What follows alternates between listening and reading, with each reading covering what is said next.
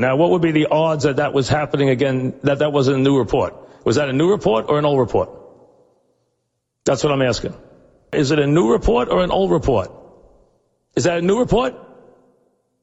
Or we don't know?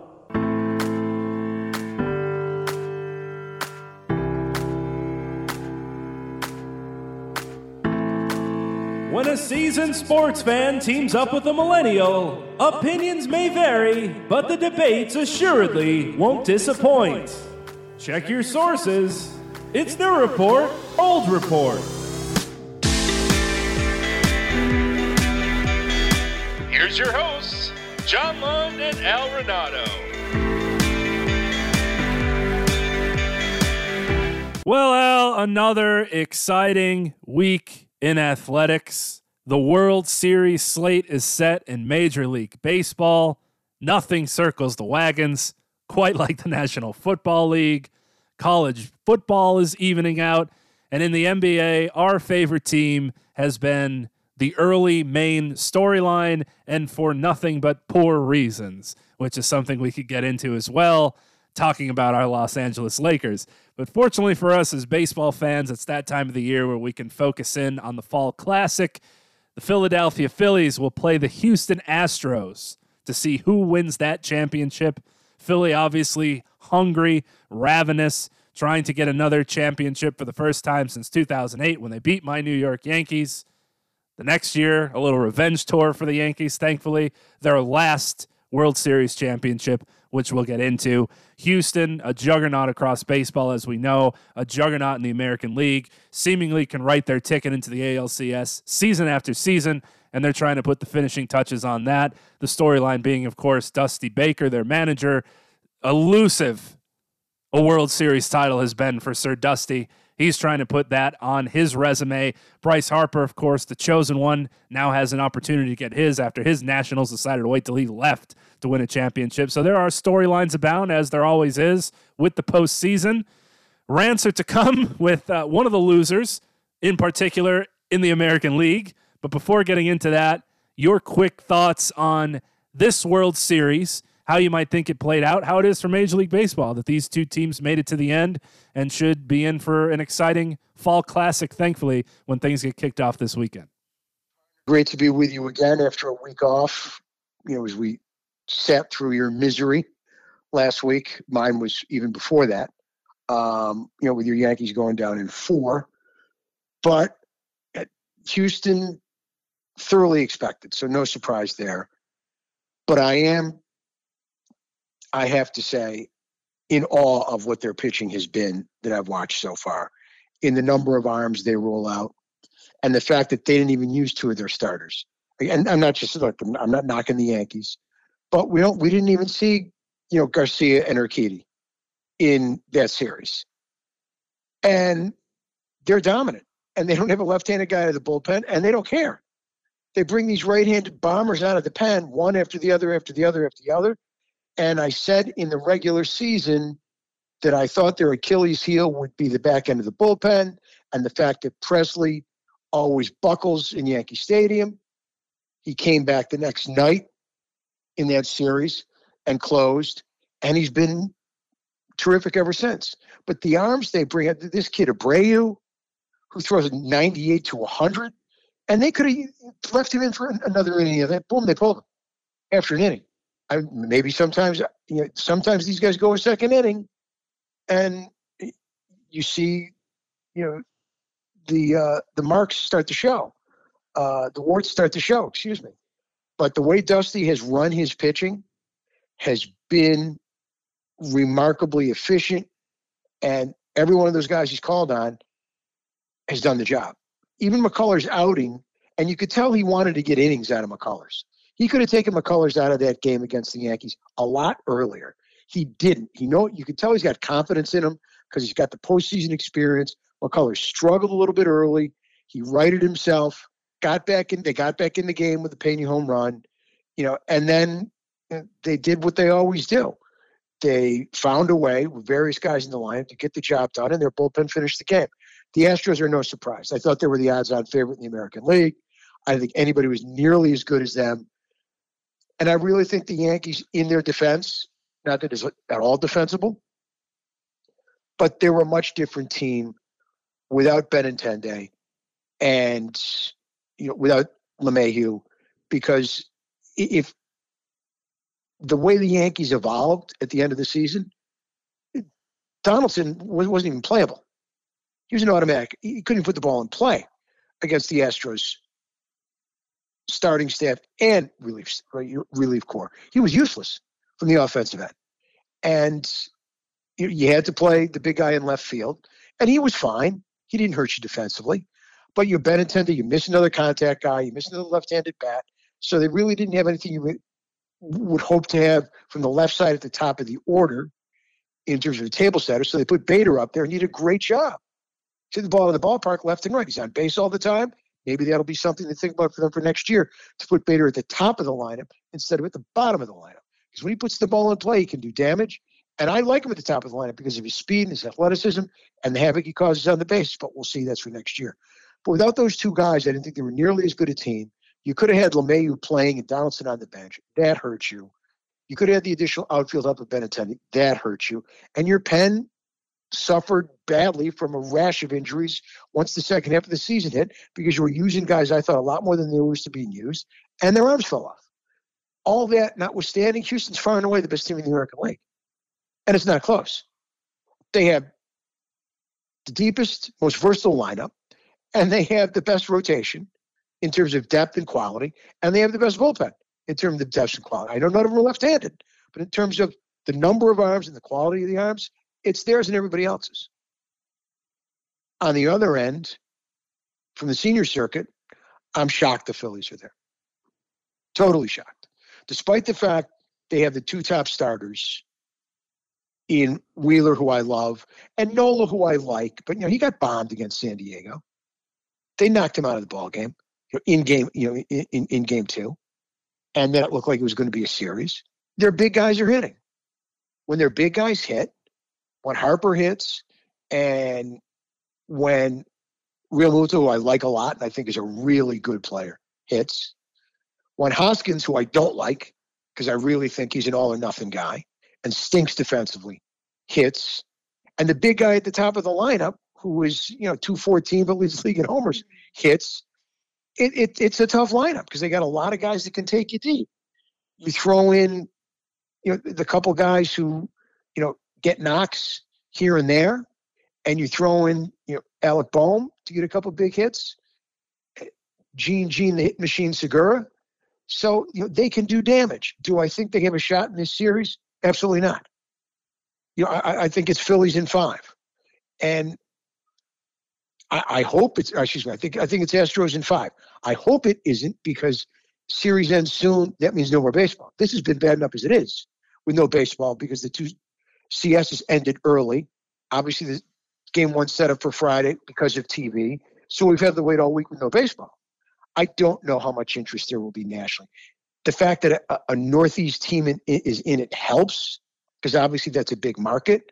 How much New York will be interested, I don't know. Mets fans out, Yankees fans out. I don't know how much interest they will have. Astros fans are loyal; they'll have a big following, but is there going to be a following? Are, are the California TV is going to be tuned into the series? I have no way of knowing. I don't think it's going to be a highly rated series, though. I'm I'm pumped for it because I want to watch baseball, and you have a, a terrific team and a team that is playing much better than I thought they were going to play. They still can't catch it. They're horrid defensively. They're a little better than they were but their pen is spotty. After their first two starters, it's catch as catch can. I, am thinking that it's the Astros to lose. Uh, I'm hoping that it's finally going to be Dusty's time because he's not managing against my team, so I don't have to worry about that. He's always been one of the coolest guys in baseball. From the time he was a player, Dusty was cool. He's always been cool. Dusty will be 90 and he'll be cool. It's as simple as that.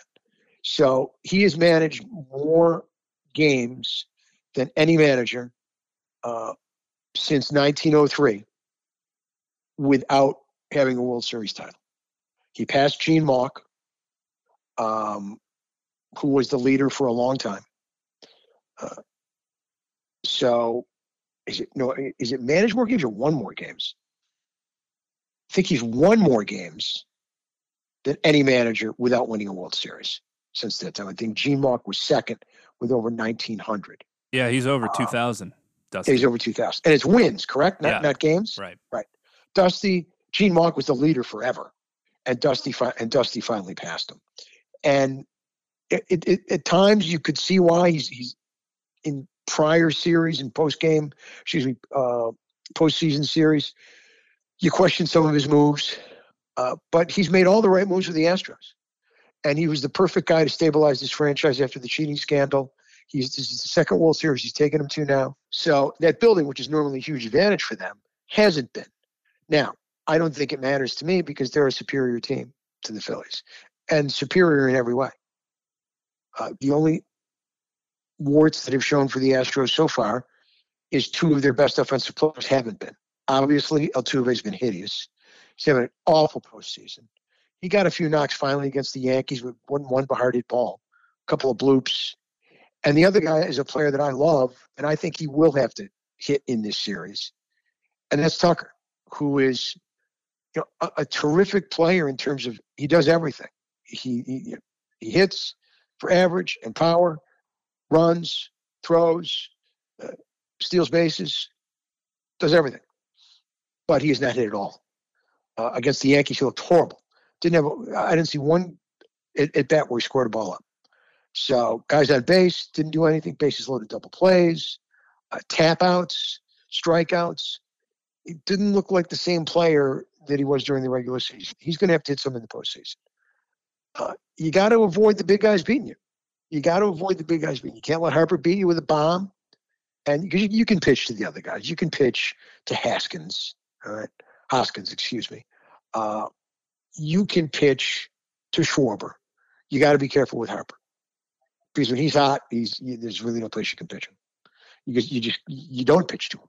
But I, but I, I like the Astros. I'm, not, I'm never going to give you six. All right, Astros in five. I'm with you. And I'm with that reasoning too. I don't like the sweep, but I don't like the six. Just give them a game, gentlemen's win, as one does in sports. But on paper and from what we've seen, consistency wise, uh, Houston Astros are are it. In a way, they're everything that the Yankees used to be. Before we get a little bit farther into that, they've built they've up a in- great farm system. They've filled they've the holes that were left open. Four World Series now in 17, 18, 19, 20, 21, 22, 23, seven years. Pretty impressive. Six straight trips to the ALCS. Yep. Oh, this guy left, that guy left, somebody else slides in. Rookies, trades, doesn't make a difference. Strong bullpen, strong pitching in general. A lineup one through nine that if the top half's not doing anything, the bottom half carries it and vice versa. The Phillies, as a team, team name aside, what they did on this run is what you love about postseason baseball.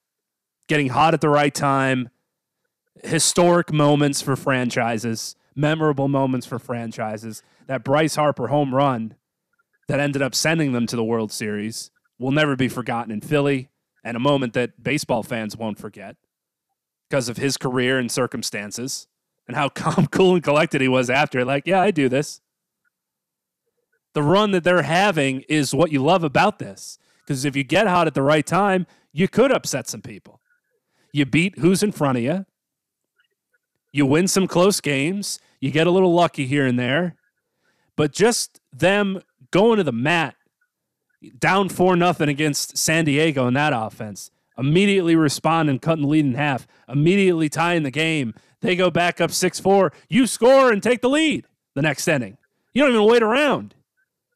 What their offense did in response to deficits and momentum, home or away, all NLCS has been short of impressive. Now, unfortunately for them, and potentially the Astros and teams in general, so it goes with the postseason, you get these days off now. What's the offense and the pitching going to look like when we all come back to start the World Series? Pitching will be happy because they can obviously get their starters where they want. but the bullpen guys want to get back out there. You got to tell me that Phillies offense is pissed that they had to sit for as long as they have after what they were doing at the plate. Loved being out there.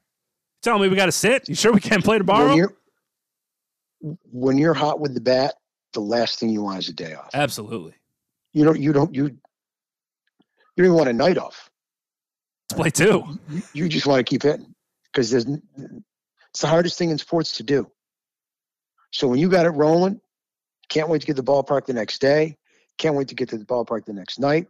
Can't wait to get the bat in your hands. Can't wait to see the can't wait to see the next pitch, because you know that it, it ain't easy. It is far and away the hardest thing in all of sports to do, and they've had a break. Uh, I don't think it'll hurt the Astros because they haven't hit that much.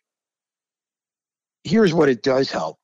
Obviously, in terms of the Phillies, they're as you said, that they get to have their best two lined up to go four games.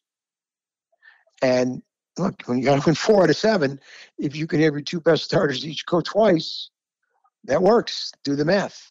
Uh, two and two is four, and that's how many you need to win. That means those guys got to win those games, but that's what you rely on your big guys to do. So they, of course, they have a shot. But and remember, Justin Verlander has been nothing short of disappointing in the World Series. He's 0 6. He's never won a World Series game. So we'll see how he does going for his first win of his career in the Fall Classic tomorrow night. His numbers are not good. They're good in the postseason overall. They're just awful in the World Series. You know, 2006 against the Cardinals, 2012 you know, against the Giants, uh, and then since he's been with the Astros, they, they have not been good. So he'll get his I don't say second chance. He'll get another chance at getting on the board uh, in you know, the W column for his World Series uh, postseason statistics. And they've got so much depth in that staff; they're all well rested, and they played so few games. they're all well rested, so it's not going to affect the Astros pitching in any way, shape, or form. I don't think. And the Astros aren't going to get cold offensively because they've already been cold offensively. Because some of their guys haven't hit at all. Now, Bregman was in his zone.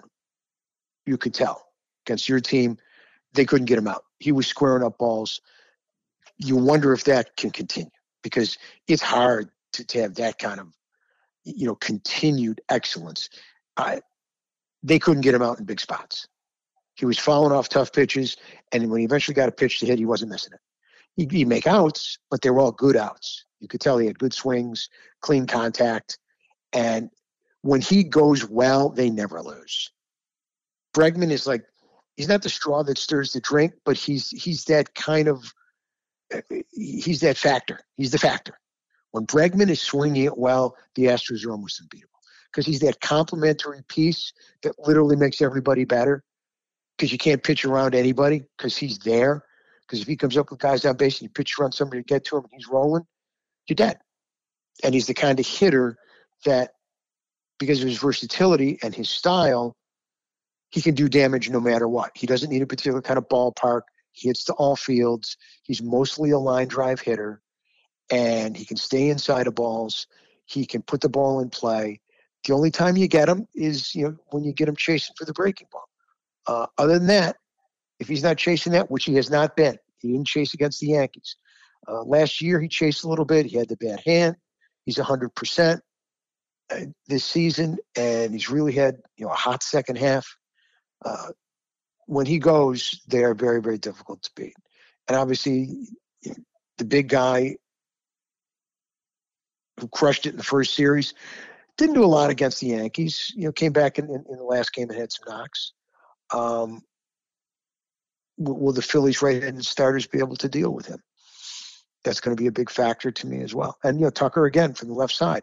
Is he going to play? You'll be able to apply, apply some pop from the left side against the two big right-handers. We're in agreement. We're leaning Houston. Now we've been horrible with our picks for the postseason in Major League Baseball. So as always, fade accordingly. The money's on your side if you take the Phillies. But just looking at what Houston's done on paper and off, as we've mentioned, it's hard not to think that they're going to be able to win this World Series. Now, for the team that they beat and the drama that ensued afterward and continues to simmer a little bit now this week post mortem, the New York Yankees, who needed to play a perfect postseason to even think about beating the Houston Astros. There's been injuries, there's been toss ups at who's playing where in the most important games of the season. Nobody's feeling sorry for them because all teams deal with this, especially come postseason time. Yeah, there's going to be injuries. Some guys are going to struggle. The best teams find a way to navigate themselves through that. First game of the series against Verlander, he wasn't great early. They didn't take advantage. They decided to go to Clarke Schmidt in the game's highest and most intense moment. He did not deliver. Verlander ended up, what I believe, 11 Ks. There's one for the Astros, 4 2. Next night, Bregman, as you mentioned, hottest hitter at baseball in the postseason next to Harper. Three run homer, a bad pitch from Severino. The final score 3 2 because the Yankees can't hit their way out of a paper bag. 5 0 game three. Gerrit Cole down 2 0. Bases loaded. Sixth inning. Do we stick with our guy at 95 pitches? Are we going to have him go down with the ship? Are we going to bring in Luis Trivino to be the guy that's going to be the savior to get out of this jam and get three outs? He was not, Al. If you can imagine that, he was not. 5 nothing. 6 5 game four. Finally, some runs were scored. Harrison Bader, as you mentioned, has been a godsend from your St. Louis Cardinals in the field and at the plate. Who knew we were getting a Babe Ruth power hitter when he came over from the from the Cardinals? Just phenomenal. Any spot in the lineup, he was hot. He produced, but unfortunately, when the hitting did somewhat do something, much like the Phillies being able to answer the Padres, the Astros did the exact same thing. It's three nothing in the second. They score four runs in the third. They're down going into the seventh. They score two runs, take a 6 5 lead. That's it. I mean, it was everything that went wrong for the Yankees, Houston took advantage of. And the Astros didn't make anywhere close to the mistakes that the Yankees ended up making, whether that was in the field or with pitching decisions or with lineup decisions or with not being able to even put the bat on the ball. As I mentioned, they had to play a perfect postseason to even have a shot against the Astros. But part of you thinks at some point in some games they would have been able to do that. String a couple wins together and make yourself look somewhat presentable.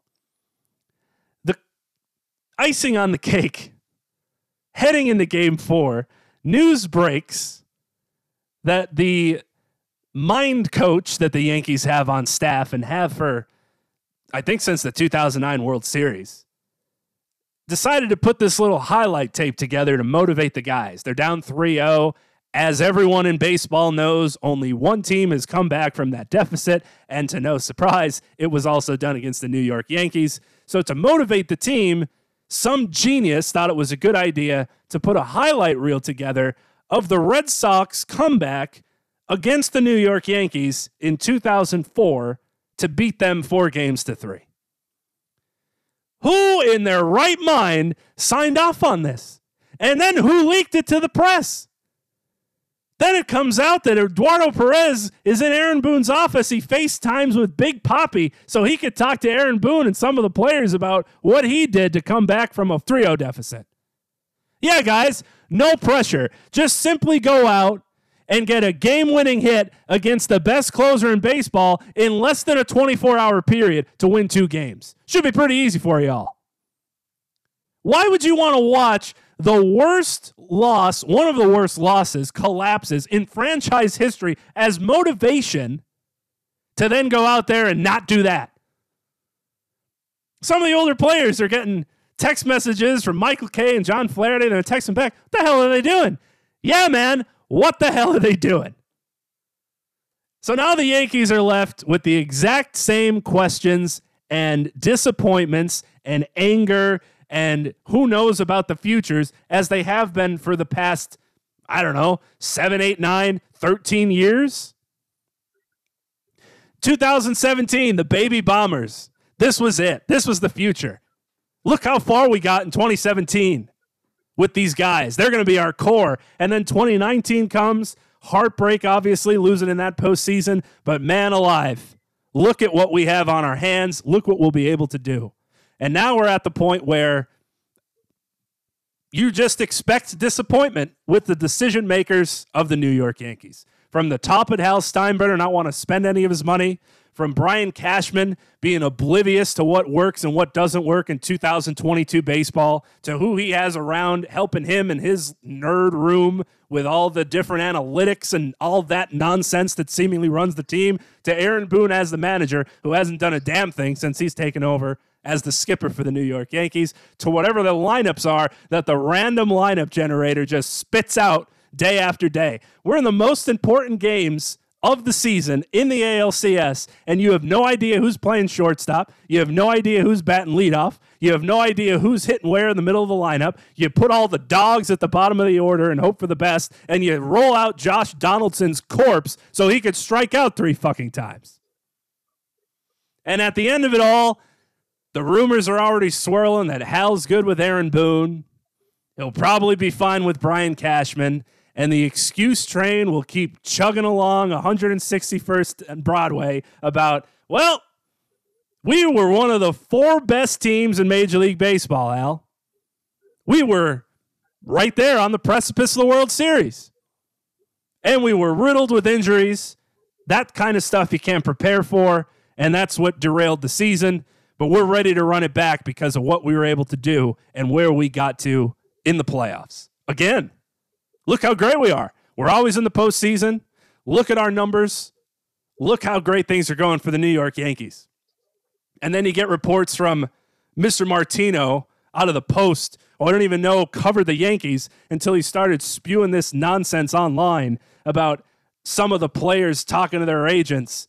Oh, they're not too happy with how the fans reacted, Al. They didn't like getting booed. They couldn't believe the fans booed Aaron Judge. There was a lot of pressure being on the Yankees. Andy Martino of SNY throwing out these unnamed sources and these just throwaway lines to agents as they were leaving the clubhouse. They didn't like how things ended with the fans. They couldn't believe it. They were aghast. Yeah. Imagine getting booed for playing like shit. Couldn't be me. Why don't you go out and win? Why don't you go out and show something of yourself? Have some pride.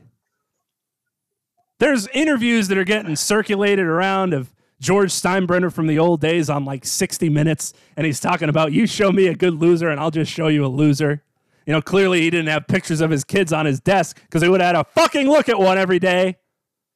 Jeter saying the most important thing was winning. That's it. And they keep pressing him like, hey, well, you got to the World Series in this year and that year. Isn't that better than just not making the postseason? No, because we didn't win. There is nothing else besides that.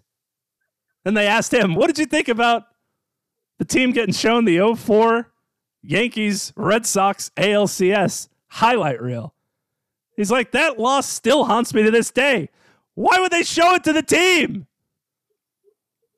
People always joke about jumping on the Yankees bandwagon and you're a front running fan, etc., etc. Who the hell would want to put themselves through this? The Yankees won five championships before I turned 10 years old. In 22 years, soon to be 23 since then, they've won one. Does that sound selfish? Absolutely, it does. Do I sound like a maniac being disappointed that they've only won one World Series in the last 13 years when whole franchises haven't even sniffed the postseason? Absolutely. But we're assholes when it comes to that. We're greedy. And to not even come close to getting to that destination, not even getting to the World Series because of the same old nonsense, it starts to wear on you a little bit. You end up booing some of your guys. You end up ripping Brian Cashman, Hal Steinbrenner, and wonder how would they want to come to work every day knowing that most of the city hates them? I don't understand it. So the disappointing part is the same story is going to repeat itself next season. Nothing's going to change. They might move a couple guys around, but the sky is starting to fall. Aaron Judge Why would you want to come back? They're going to pay you more money than you could have even dreamed of this whole season, despite it in 62 home runs. You want to come back and get booed? You want to play for this front office that doesn't give a shit about winning? They care about their money and their analytics. That's who you want to play for? Doesn't make sense to me. The bottom line of it all is the frustration that Yankees fans are feeling is a frustration that's just been building for the past five, six, seven years now. And I said it earlier in the show the most frustrating part is that your newest postseason rival has evolved from the Red Sox to the Houston Astros because of the cheating scandal and rumors in 2017, what happened again in 2019 with Jose Altuve and The Wire and Chapman, etc. And because they're who you used to be. Because the millennials and up of Yankees fans know that the Yankees were the Houston Astros. And it pisses them off that they're getting beaten by, at their own game. I get it. It makes a ton of sense. That's who you were. This is who you are now. And that's what's beating you year after year after year. We're basically like how the Atlanta Braves were in the 90s. Just successful, winning divisions, turning heads. Postseason comes around, and it all comes crashing to a halt. By whom? The Yankees. It's frustrating, Al. I know it sounds stupid for common sports fans and those of franchises that have not had successful goes and runs as fans and would kill just for one World Series appearance, not even to win it. But it's a little bit different when it's the New York Yankees. For good or for bad, that's where it stands. And it was another frustrating end to the season with the same stupid mistakes that have just become commonplace instead of things that are going to get fixed the next season. I don't know what other sport. We love NFL football. We love college football. When things go sour for a team, especially in college football, they're looking to get rid of the coach on Sunday. Texas A&M fans want Jimbo Fisher out of town. They owe him $95 million. They'll just put a GoFundMe up on the booster site. They'll have the money by the end of the game. He'll get fired in the end zone if he loses another one. They don't care. Get him out of Dodge. Your NFL coach sucks. Get him out of Dodge. Things aren't going good in the NBA. After a little while, he's gone. We're not tanking anymore. We got to get rid of these guys. There's just a turnover that you see in these other sports. Not with the Yankees. He's been our GM since 95. Eh, keep him around. This manager can't manage. Eh, keep him around. And you got the Houston Astros bringing in Dusty Baker. You got the Mets bringing in Buck Showalter. You got the Rangers going back to the Bruce Bochy Hall. Old school. Old school. Old school dudes. They don't give a shit about your analytics. They're not calling the GM in between innings to see who they should bring out of the bullpen for three batters. They know how to manage. They got feel. They've got guts. They've got passion. And this fucker doesn't know how to manage a bullpen. Anyway, it's been a quite the week, Uh, and it's been quite the build. I let you go. I let you vent. Yeah, we're going through the five stages, and we're going to be okay. understand all of it. I was miffed at the constant movement of the lineup with no understanding of who to put where and no not. Now I understand some of it you had to fly by the seat of your pants because you have a couple of your guys, but you didn't have those guys for a while. So you know you would hope you had things figured out a little sooner as to how you're going to structure your lineup. Now you do have some holes in your lineup, no matter what. Donaldson can't hit. You relied on Matt Carpenter coming back after not being on the field for what two months, and his first eight at bats he goes 0 for 8 with eight strikeouts. So I thought that was a bit iffy.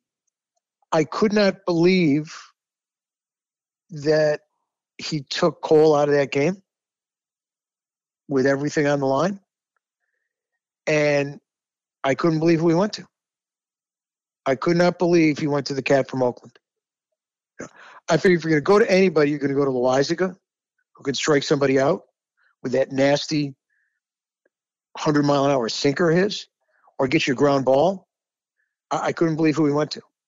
And it, it did not surprise me in the least um, that that's what transpired after that. Because I didn't think there's any way he was getting out of that jam. No shot. And look, you know, he gave up the two run shot early off the Bader. By the way, did you blame Bader for that drop or did you blame Judge or both? To be honest, I don't think Bader needed to be over there. I thought that was Judge's ball.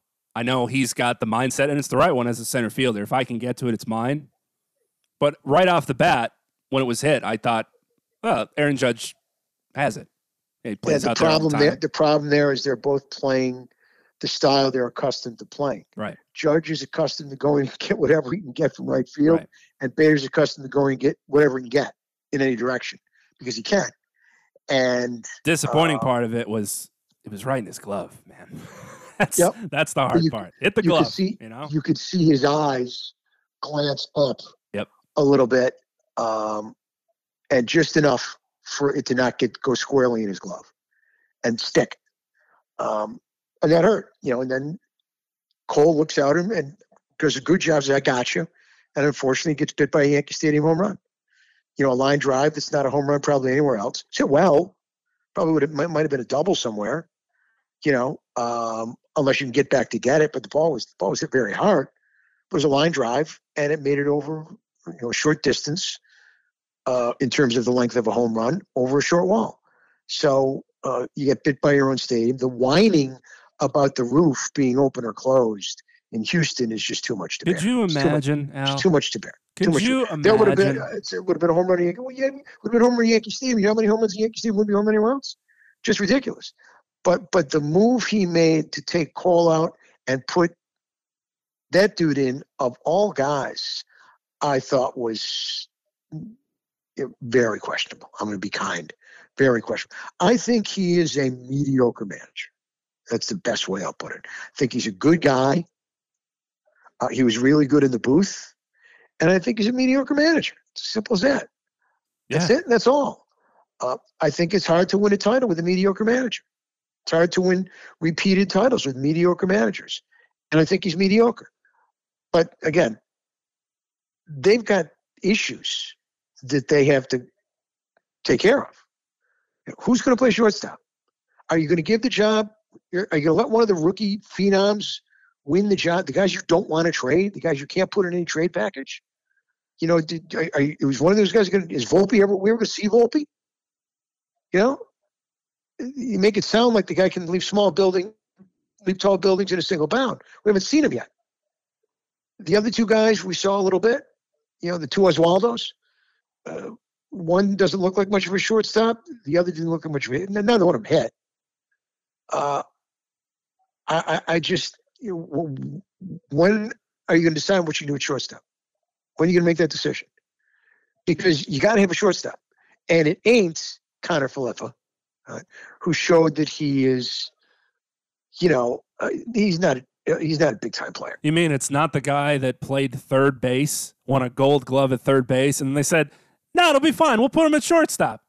No, And the, he's Connor. not the guy that was- Brian Cashman and Aaron Boone said is one of the best defensive shortstops in baseball multiple times all No, no. season, despite the statistics saying no. Not, not even close. oh, okay. Mediocre, mediocre shortstop at best. Right, and terrible in the postseason.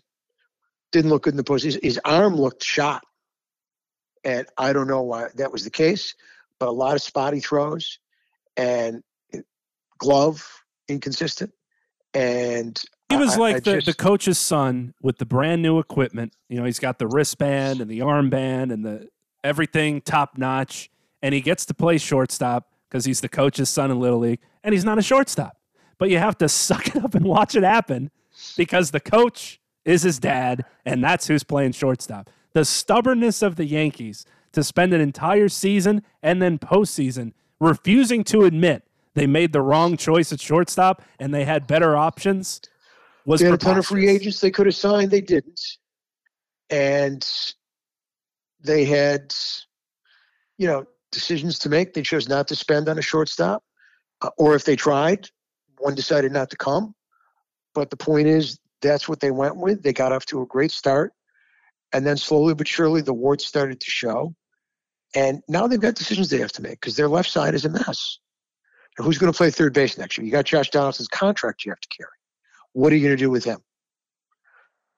who is going to play shortstop? Is it going to be Volpe? Is he going to get the job? Or are you going to go out on the market and get a shortstop?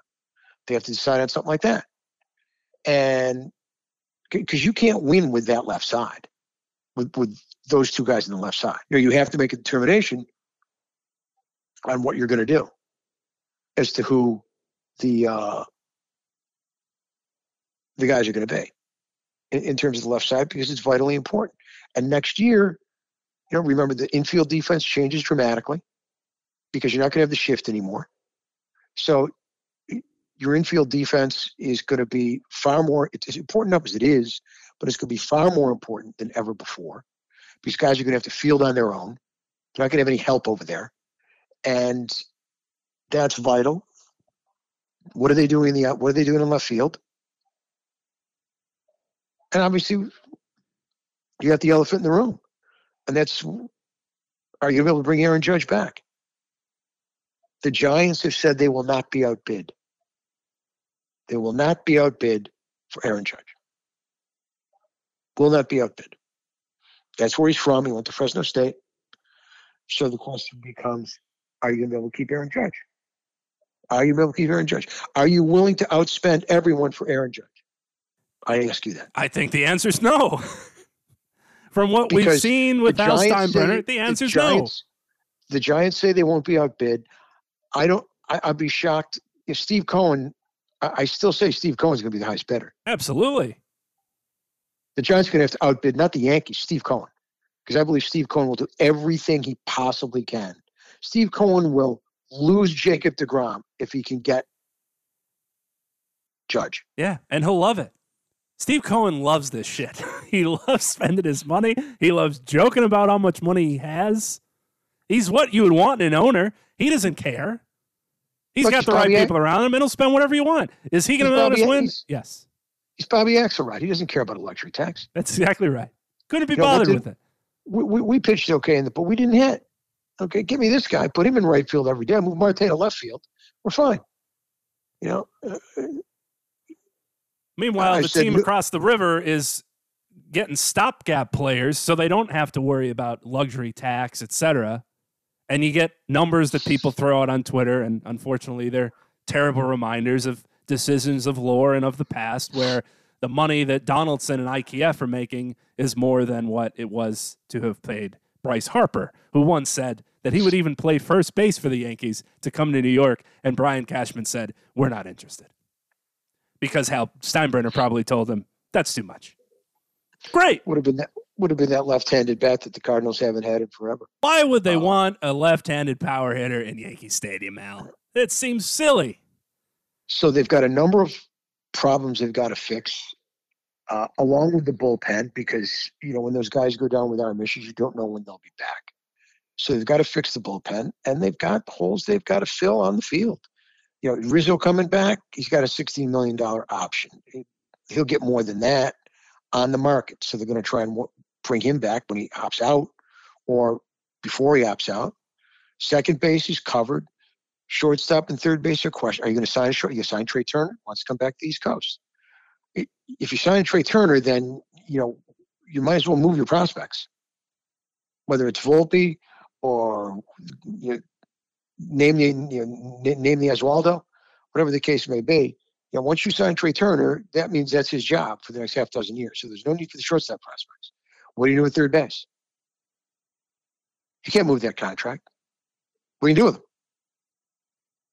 Yankee fans, it would be great if we could trade Stanton. Who's going to pay Stanton? I love him, but he performs when he plays, but he gets hurt a lot. And I think he hit two, what, what did he hit this year? 225? 230? he plays a decent outfield when he plays, but do you really want him as an everyday outfielder? Yes, you got the DH, but I'm not going to pay a DH that kind of money. No shot. So they got contracts that they can't move, they can't deal, and they're a lot of money. Now, granted, Donaldson's, I believe, only another year, but Stan's still got a few more years on it. And they got needs. They got needs. Uh, starting pitching's okay but you've got holes that need to be filled and you've got to figure out how you want to fill them. Do you want to use your prospects as trade bait? Do you want to give your prospects a chance? Do you want to go out with a blank check? Probably not. If you lose Judge, what do you do? Because then you got another big hole. You, you still got the, the off injured outfielders contract you're still carrying. They had a first half of the season that was otherworldly. And to me, hard to believe. A lot of comeback wins, and they had guys coming out of the bullpen left and right, some of which you never heard of, who you couldn't see. And I was like, I was like, who are these guys? Who are these guys coming out to 100 miles? And nobody did any of these guys, and their arms fell off. Yeah. Bottom line, Quite they literally. weren't, they weren't used to that kind of usage. So slowly but surely, one after one, they went, they all went down. And with your closer, you know, gone to parts unknown, literally, your bullpen wound up being a train wreck. There were defense- times in this show, Al, in the first half, where we had to at least comment on people saying that this team could be better than the 114 win team in 98, than the 27 Yankees. They were on the road to history, and getting People to the World to- Series would have been a failure. People just, you know, they, they get something in their head. It's always, it's always heat of the moment. And we were saying, with whom? Nobody's good on this team, top to bottom. They got a couple great players, yeah, but who? Trevino? Torres? IKF? They're going to be the 1927 Yankees? Aaron Hicks? Jesus, man. Just read the room for a second and have some logic to your life.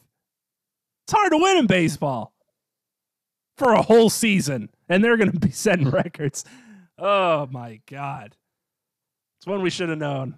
Well, people did. A lot of people knew. You're never, you know, the old saying, you're never as great as you are. You're never as good as you are when you're playing great, never as bad as you are when you're Of course. when you're playing poorly. And I never thought they were great. I didn't think they were nearly as good as the Astros. I thought they'd compete. I think they get swept. But when you look at the end of the day, what they were sending out there, and some of the struggling players that were going out there, you know, especially Donaldson, uh, they had no offense from behind the plate. But I can't knock him. He had a terrific year and he had some big hits, and he's, he's a very good catcher. Um, they got nothing, you know, offensively from the whoever was playing shortstop, uh, veteran or rookie. And in the postseason, the only outfielder they really got anything out of was Bader. No question. He was a star. Judge didn't hit. Nope. Uh, Stanton didn't hit. Whoever was playing out there, you know, Hicks, name that Oswaldo, whatever, didn't hit. And Rizzo didn't really hit overall. Rizzo gives you a quality at bat every time. You feel good about having him at the plate. There's no question. yes, it. you do. Yes, you do. He's tough to get out. It's tough to get out.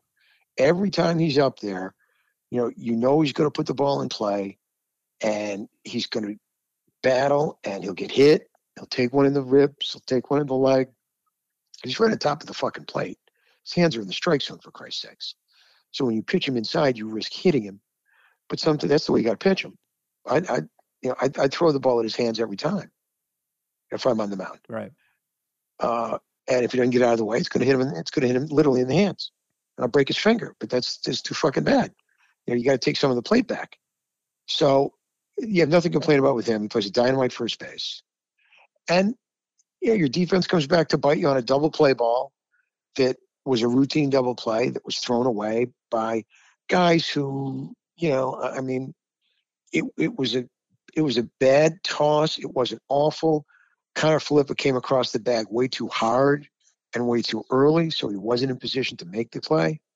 Uh, he could have salvaged an out. And you know, you make those kind of mistakes against the better team, you're not going to survive. And obviously, they did not. Uh, it's uh, it's not that unexpected against a team that I thought, especially at this stage of the proceeding, was vastly better in all elements of the game. Better on offense, better on defense, better out of the pen. Um, I, I just didn't think the Yankees had much of a chance against the Astros. Again, I thought I'd win a game, maybe two. I did not think that they'd get swept, but it doesn't take much to get swept when things are going bad. You said, three run homer there, uh, error there, big hit here. Next thing you know, you're home. The Astros took advantage seemingly of every single mistake the Yankees made, and the Yankees couldn't even come close to reversing that and doing it for the small mistakes Houston made. The biggest one was when their pitcher fell on his ass, threw the ball away, and they happened to score two runs in game two. Exactly. And they wouldn't have scored otherwise. That was the offense, hoping that Exactly. the pitcher would throw it to the outfield. It was just misery after misery. If he just get if he just gets one out there at second, If he just first, falls and, and that's it, he just gets up and brushes off his pants. Okay, my fault, and gets the next I- guy. That's it. Inning's right? over. If, if he, they probably don't score if he just doesn't. Throw, if he just holds on to the ball. just falls down and then gets up. Right. My fault. Right. Slipped. Yeah. On to the next. Let me go blow with it. Let me go blow away the next three guys. absolutely dismal. And you're right. I didn't think that they'd beat them. They had to pay, play perfect baseball. But when you're a fan, you keep your fingers crossed and you hope. But you hope they'll at least get something a win, two wins, something. And it was just a disaster. And I have to hand it to the Yes post game crew. I'm sure you were carrying on with your life as you should have after subjecting yourself to those games if you were. But Jack Curry, John Flaherty, and especially Michael Kay, the voice of the Yankees, ripping those assholes after the games. Rightly so. Decisions from Boone. What are you doing this for? What are you doing that for? And then their stupid post game reasonings for it. They were very harsh critics speaking for the fans, and I thought it was nice. It was refreshing to hear because that's the Yankees network. It's going to get back to everybody that they're saying X, Y, and Z, but they didn't hold back, and they shouldn't have because that's the kind of season it was. And that's the kind of season it is for baseball fans. There's going to be one happy fan base when all this dust settles. For us other fools that sit through 162 games, tooth and nail, edge of your seat, living and dying by every pitch, hoping to get to October, and then do the same thing in the highest stakes of a postseason. When it all comes crashing down at the end for a brief moment, you think, the hell am I doing this for? you know, you're a football fan and you have the NFL playoffs and they're obviously very stressful, et cetera. But it's one game. It's one game. You win the division game, great. You win the championship game, great. You win the Super Bowl, great. You don't even get all the way to a four game set sometimes. Same in college. You got to win two games to win your postseason. Congratulations. Doesn't even get you through the wild card now in baseball. It's rough, Look, it's it's the hardest in baseball because you have the most invested. But we love it. That's It's- the hard part. The season's the part. longest. The season's the longest, and it's with you every night. That's why it's so hard when there's no baseball. When when baseball is gone, it seemed like you've lost your nightly companion. and leave it to baseball. They had a good thing going, and the series ended so soon that all this past week, when there was nothing on, garbage Monday night football, you could view it somewhat garbage Thursday night football. They had a great opportunity to take the center of the stage, and they weren't playing. Well, that you can't blame. Again, as as as, as pissed off as you are about it, is they do have to they do have to make plans for one of the forget both for one of the series to go six or seven Surely. games, Carry your weight. The other and they series, have, and they have and they have to finalize you know where where teams are going to be, you know, hotels, TV, etc. Yep. Should TV. Okay. period. TV, TV, TV. Okay, but scheduling, hotels, travel, families, etc. Here's where here's where we're going to be. All right, here's when we're going to start, and you know, we know we're going to start in the American League City because they're going to have home field because they're going to have the better record. All right, so that's where we're going to start. We know that. So let's start with that. Okay, it's either going to be in New York or it's going to be in Houston. And then both series fly in four and five, and you got a lot of extra time, a lot of extra time on your hands. The good thing is, you know, we won't have to deal with any crappy New York weather. Um, not the Philly's that much better, and so far the Philly weather looks okay. It doesn't look like it's going to be cold, uh, so that's a good sign because that's always one thing that bothers me is crappy weather in a World Series. when you get games delayed, when you get games in you know, 40 degree weather. Can't stand that. Don't like. I don't like seeing baseball. Didn't like playing it in that weather, and I played plenty of it because uh, it's hard to play in that weather. It's you know, I know guys go out there in zero degrees and, and play football, and that's got to be brutal. But it's hard playing baseball in 40 degree weather. It really is. It's cold, man. It's cold. most important games in the worst atmosphere. Not great. Heat wave though in New York, Al, coming up. I mean, it would have been nice to have some baseball in the city. Yep. Be in the 60s yep. for all week. Yep. Yep. Yep. I know you didn't but get to watch this game. It'll, it'll be that way in Philly. Yeah, it travels. I know you didn't get to watch this game because you're not blessed with Amazon Prime and you've missed. I don't have the good fortune on Thursday night games. Fortune. You've missed nothing. Unfortunately, tonight would come where you would miss your Baltimore Ravens play, and they were fortunate enough to take down the Tampa Bay Bucks. They now improved to five and three, 27-22. Bucks dropped to three and five. This is the First time in Tom Brady's 23 year NFL career, he's two games under 500. And for his division, the winner of the 2 and 5 Panthers and 3 and 4 Falcons will be in first place of the NFC South this upcoming Sunday. Watching Tom Brady play football this season is twofold. As a Tom Brady hater, as a Broncos fan, as Tom Brady haters around the NFL, as fans who had to watch him beat their teams year after year, after decade, this is a moment to relish in because he's done the exact thing so many people said they hoped he wouldn't do, which was stay too long. He retired. He was riding off into the sunset. He had one Super Bowl appearance that he unfortunately lost, but they got there. Stupendous. They won a Super Bowl before that stupendous. What more can you do, Tom? It's time.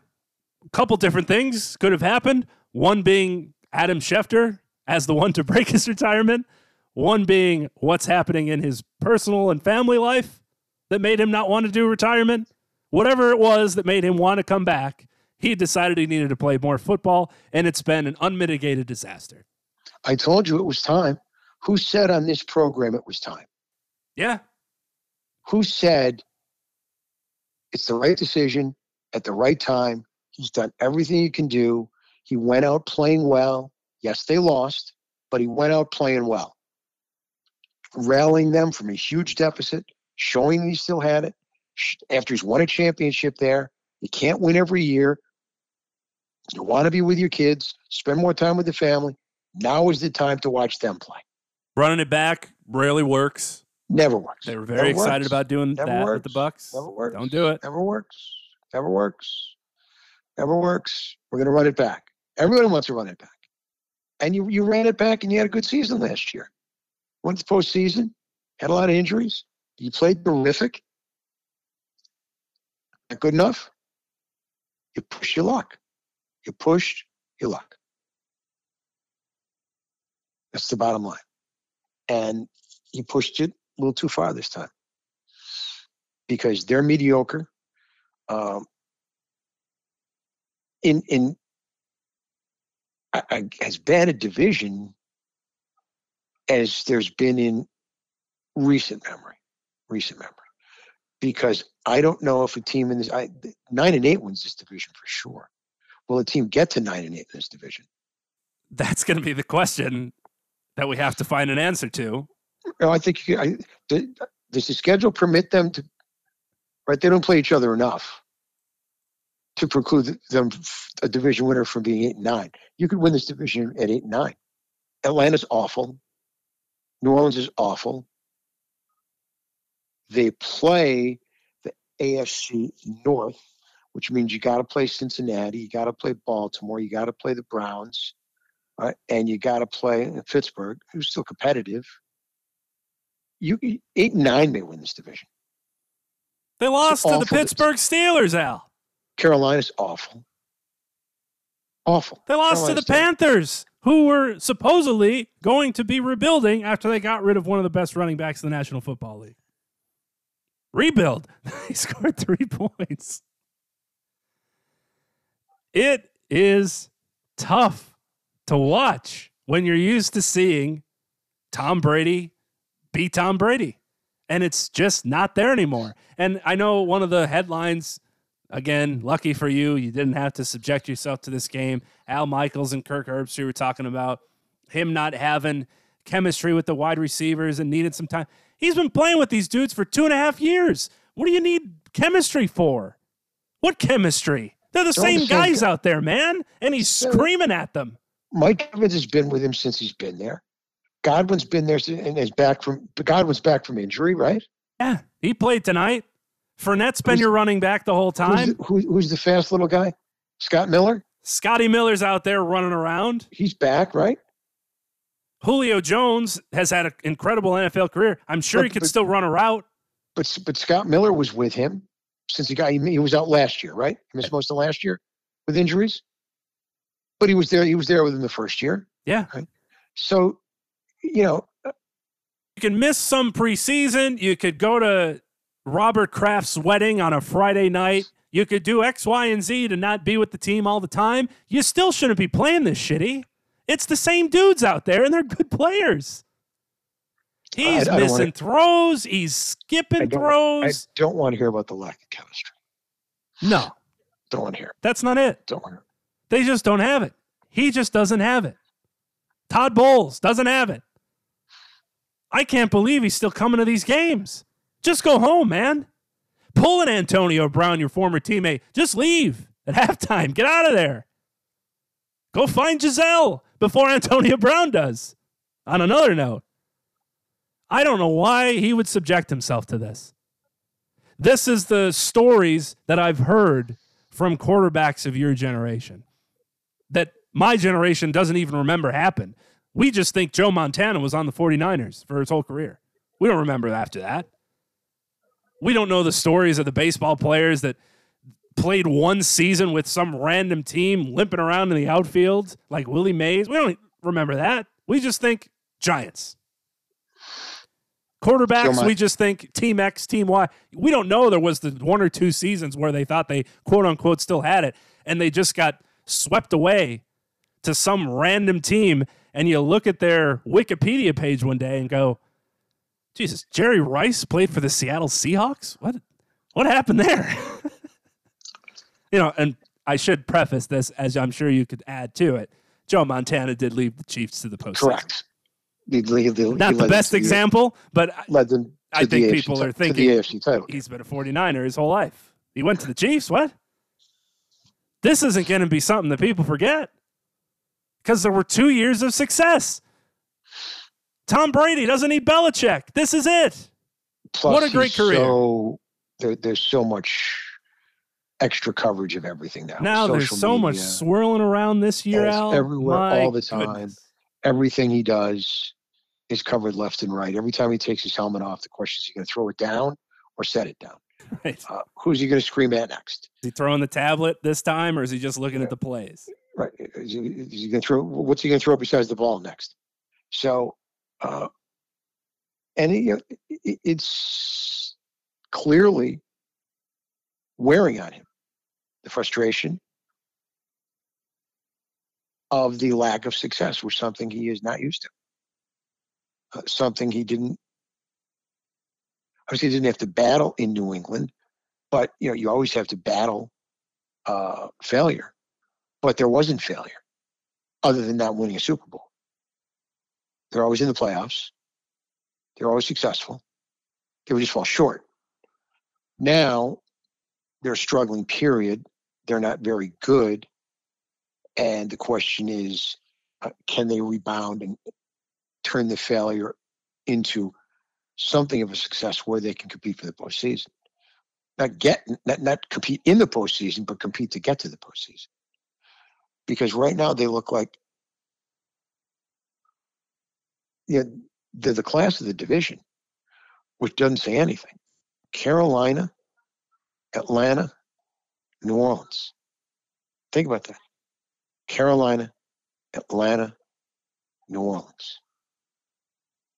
Let that marinate on you. The quality of those three teams. And they're no longer a shoe in to win the division. Carolina, the Falcons, the Saints. That's their competition in the AFC South. Marcus Mariota, Andy Dalton, and exactly who is the quarterback for the Carolina Panthers? Well, it's not Baker Mayfield anymore. PJ sure, Walker. correct? Who? Who is it? PJ Walker is that his name? I don't know. Because Mayfield's hurt. And Sam I am is hurt, right? Yep. PJ Walker, I believe, XFL fame or AFL fame. I wouldn't or- call it fame. I wouldn't call it fame. Hey, he beat Tom Brady last week. PJ Walker. Okay. The Sorry, league, the. NFC South is so bad. The Broncos would be one game out of first if they were in that division. I can't get over how bad that division's become. And there's Led been bad divisions. Obviously, we, we talked about the AFC or the uh, the NFC least with how bad the East has been. But you know, at least you had Dallas, you know, getting to nine and seven, okay, or ten and seven, and the Eagles, you know, five hundred or a little better. And now, obviously, the Eagles are much better, and you know, Dallas is solid. Um, the Giants are somehow six and one. Help me, please, America, help me. Um, but this division is it's crap.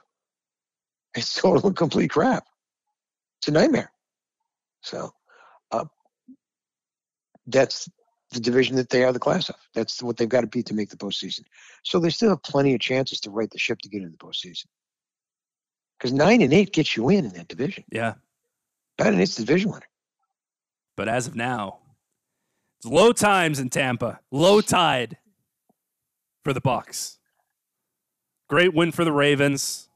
They lead their division in the AFC North. Speaking of, well, and look, I'll, I'll I'll I'll take it. yeah, They've lost. They've lost so many games this year that they should have won. The Giant game was literally given away by Lamar, given away, and the offensive coordinator with the play calling, you know, uh, down around the goal line, and Lamar, who's just terrible decision making, gave the game away.